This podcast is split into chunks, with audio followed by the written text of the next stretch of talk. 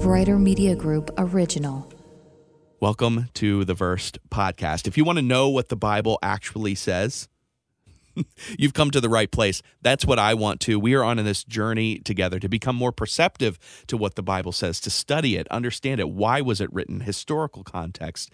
How is it applicable to our lives? Does it matter? Those are all the questions we're answering. And we do that by diving into a different verse every Monday through Friday. So I'm glad you're here. Today's verse is going to be Lamentations, chapter 3, verses 22 and 23. Let's go.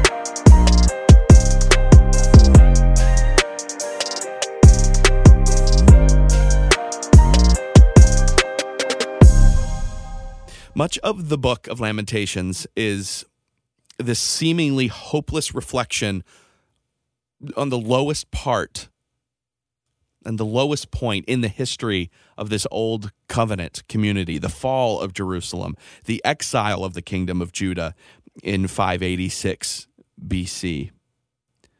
Now, the author of this book is nameless, but according to my studies and Jewish and Christian traditions, say that the prophet Jeremiah wrote it. And they say that because um, the author of this book witnesses these events the invasion, the destruction, everything that happened. Now, just to give you an idea and some context here, this isn't just like a sad story. Here are some very real things that happened during this time in history. Children were starving in the streets in their mother's arms. Young men and young women were cut down by the sword in the streets. There was cannibalism. That's just some of the stuff. It, it is devastating. It is one of the worst things you could possibly read. And even though doom and gloom reverberate throughout this book, and even me saying doom and gloom seems to cheapen it, but you know what I mean. There are still glimpses of hope along the way, hope in the ruins of Jerusalem that shines forth and shines forth most brightly in today's reading, verses 22 and 23 from chapter 3. If you want to paint this picture of Lamentations even more, uh, there are studies and resources that you can do to dive in deeper, read more to get better context, but just know what was going on when this was written. I'm going to read from the ESV. The steadfast love of the Lord never ceases. His mercies never come to an end. They're new every morning. Great is your faithfulness. Different translation. God's loyal love couldn't have run out. His merciful love couldn't have dried up. They're created new every morning. How great is your faithfulness? I'm sticking with God. I say it over and over. He is all I've got left. You see how understanding the context of a verse makes it more meaningful? Otherwise, that just seems like some nice saying to make you feel good. it's deeper than that. Looking around him, Jeremiah the prophet and the author could have easily become beside himself with grief.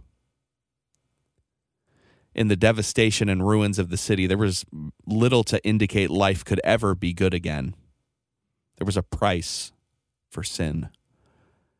But as bleak as the situation of judgment had become, God's loving kindness was always present. He continued to keep his promise. His incredible faithfulness always endured so that Judah, its people and kingdom, would not be destroyed forever. Judah's exile shows us that we must never presume upon the Lord's kindness. He doesn't relish in the opportunity of punishing his children or find joy by inflicting pain on us. God's wrath is the necessary response because of his holiness to sin but his love of us is completely unnecessary because there's nothing lovely in us. He freely chooses to love his people. And so he's far more eager to show love and blessing upon us than he is to chastise us. The necessary response of a holy God to sin is wrath. That means that the Lord's choice to love his people is not the same as his choice to pour out his wrath upon those who are unapologetic, who feel they've done nothing wrong, who are unrepentant. His choice to issue judgment is a necessary one based on our nature. His choice to love us is unnecessary and based completely in himself. We can trust Him to love us even when we fail and know that nothing, not even ourselves, can separate us from the love of God in Christ Jesus. This statement of faith, standing strong in the midst of the surrounding darkness, shines as a beacon to all those suffering under the consequences of their own sin and their own disobedience. Do you see any of that destroyed city in your own life? Are you mourning over the sin that's brought you to this point? Do you feel overrun by external forces? Are you in need of some hope from the Lord? You can turn from your old ways. You can receive the love of God. It's available to every one of us. If you've already done that, if you've already received Jesus into your life and are following Him, it's even a good reminder to reflect on that, to pray.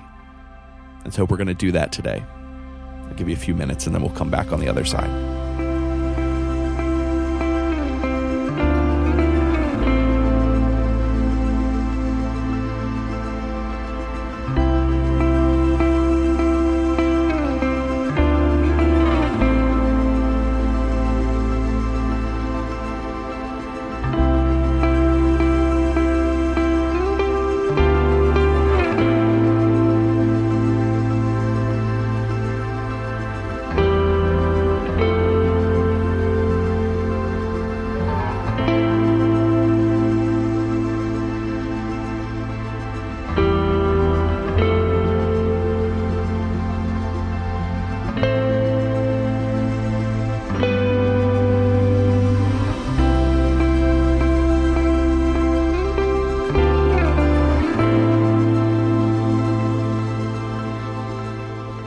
Thanks for listening to the podcast today. I'm grateful for each and every one of you and for your choosing to spend a few minutes uh, with me today. So grateful. If this podcast has brung you, brung you, brought you,